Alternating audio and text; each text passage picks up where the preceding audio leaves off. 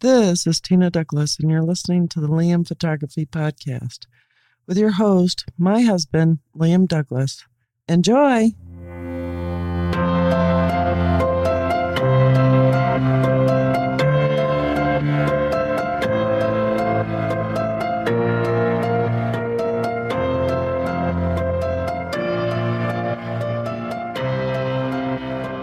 Greetings, everybody. You're listening to the Liam Photography Podcast. I'm your host, Liam Douglas, and this is episode 278.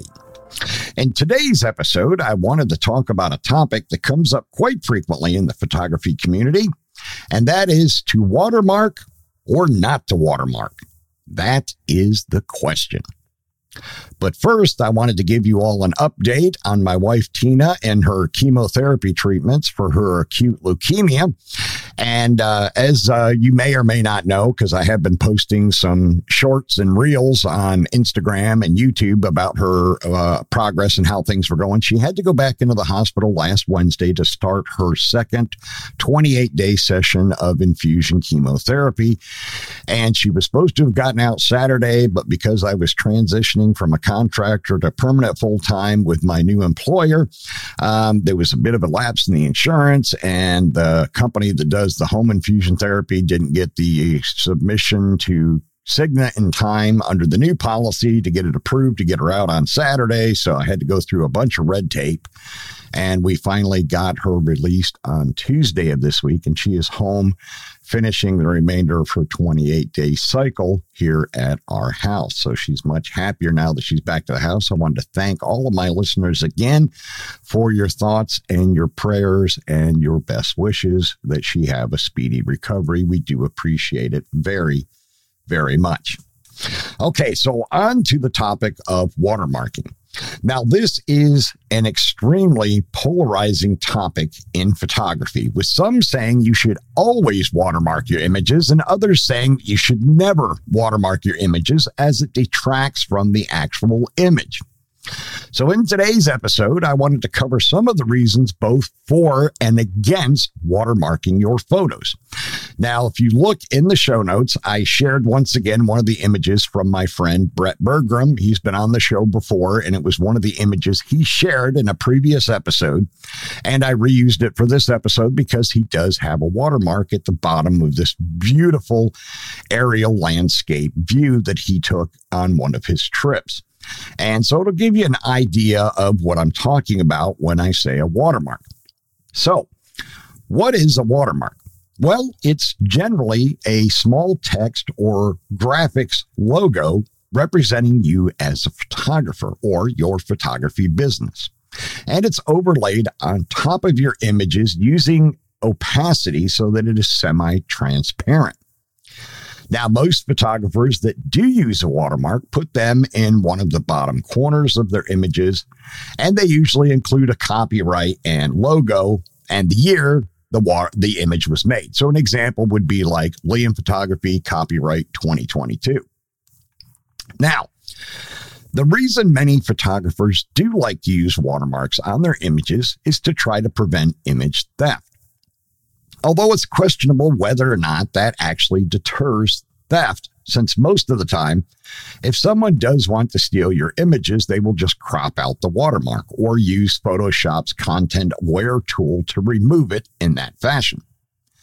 So if you use a watermark that goes all the way across the center of the image, then you're fairly certain to prevent theft, as that kind of watermark would be nearly impossible to get rid of but it also detracts from the beauty of the image itself.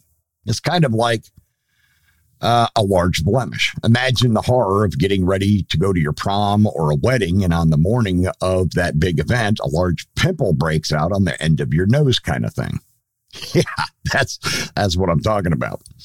Now, because that large mar- watermark is too intrusive to the image, it will hurt its viewability on the web. So it's kind it kind of defeats the purpose of sharing the images online to begin with. Now, including a watermark in your images can make it easier to claim for damages if someone does steal your images and use them without permission. But this does vary from country to country as well.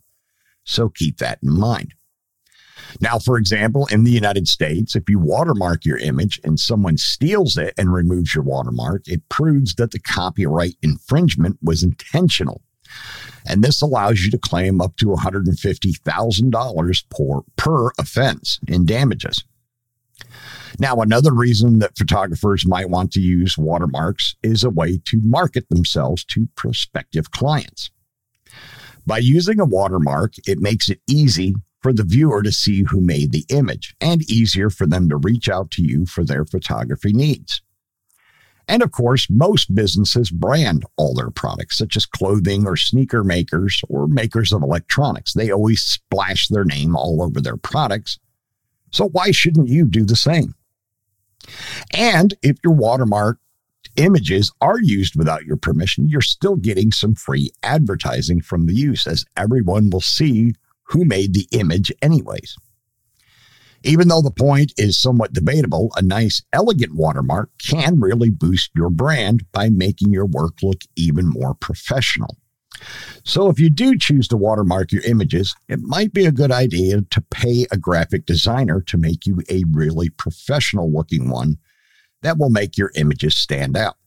Now, generally, if you do go this route, and it's what I highly recommend, you could come up with, with the help of a graphic designer, come up with a logo for your business, you know, whatever your logo brand is going to be, and then have them make a variant of that that you can use as a watermark. And it'll just make everything look more nice and professional.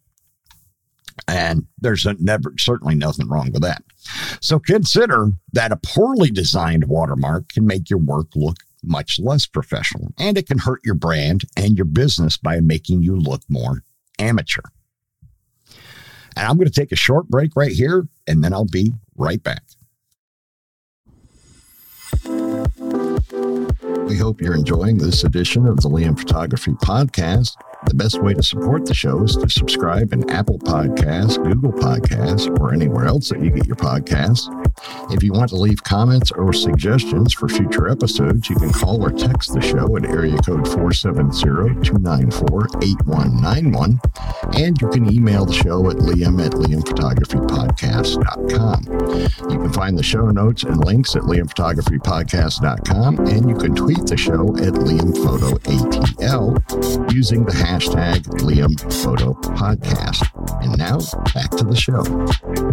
And we're back. Okay, so in a way, a watermark is very similar to a painter signing one of their paintings when they complete it. But remember that although an art collector prefers signed art as it increases its value, most people do not want signed photographs as it takes away from their beauty and value and they will not be very happy if you attach your watermark to final images that they paid good money for. Now, one aspect that may help you decide whether or not to watermark is your style of photography that you do. Watermarks are common in portraits and usually placed in the out of focus bokeh area. But remember that that also makes them easier to remove. With an image like a landscape where everything is in sharp focus and detail, a watermark is going to cover up some of that detail and take away from the overall image. Portrait photographers often find that a watermark makes their uh, brand gives them brand recognition because if a client shares your images amongst their friends and family, then all of those prospective clients will see their brand and know who to contact when they have photography service needs themselves. With landscapes, on the other hand, they're generally sold as large prints. And when sharing them online, it's kind of pointless to watermark them, as the compressed version of the image online is not going to translate into a big, beautiful print that can be hung on someone's wall. So it kind of defeats the purpose to waste your time putting a watermark on it. Now, additionally, keep in mind that adding a watermark into your images is an additional step in your post processing workflow. And although some programs like Lightroom can make it fairly easy, most photography editors do not. So you are also creating more work for yourself. The placement might not be optimal from one image to the next. So oftentimes you have to spend additional time repositioning the watermark to make it look right between landscape orientation and portrait orientation images. When it comes to creating and applying a watermark to your images, there are many tutorials online that you can find, and most likely there are a few for the preferred photo editor that you use, so you shouldn't have too much trouble finding one out there. But in the end, let me leave you with this final thought. There is no right or wrong when it comes to watermarking your photographs. There are good reasons both for and against it. But let me leave you with this final thought. If you do watermark your images, try to use a watermark that is professional and elegant, one that will promote your brand as a professional photographer, and at least you will help boost your overall business. The last thing you need is a poorly executed watermark that's going to hurt your business. So keep that in mind.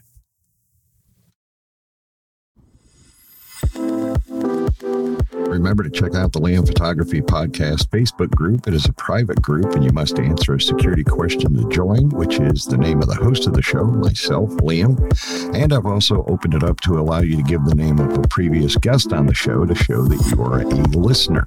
Once you are in the group, you are free to post your own original work. I'm also the admin of the Fujifilm GFX 50R group, which is the largest group for the 50R on Facebook. If you own or plan to own the 50R, you can request request to join that group, but you do have to answer two security questions to join that group. You can find my work at liamphotography.net and follow me on Instagram, Facebook, and Twitter at liamphotoatl. If you like abandoned buildings and history, you can find my projects at forgottenpiecesofgeorgia.com and forgottenpiecesofpennsylvania.com. All right, that's going to wrap episode 278 of the Liam Photography Podcast. I want to thank all of my listeners once again for subscribing, rating, and reviewing in Apple Podcasts, Google Podcasts, Spotify, and anywhere else you might be getting your podcast. Also, wanted to remind you to stop by the Liam Photography YouTube channel, subscribe to the channel, watch the videos, comment on them, like them, share them out on social media hit the little bell icon so you can be notified when new content drops. And also wanted to remind you don't forget to enter the current contest for the Go Groove camera backpack giveaway that ends in five days. So make sure you get your entries in now for your chance to win that. Now, I know today's episode was a little bit short, uh, just with all the stuff going on with getting Tina home from the hospital and getting her settled back here at the house. So I do apologize. But next week for episode 280 is going to be a bit of a longer episode because we're going to tackle the complex subject of white balance and what it means to your photography, how to use white balance properly depending on the conditions you're photographing in. All right, I will see you all again on Sunday.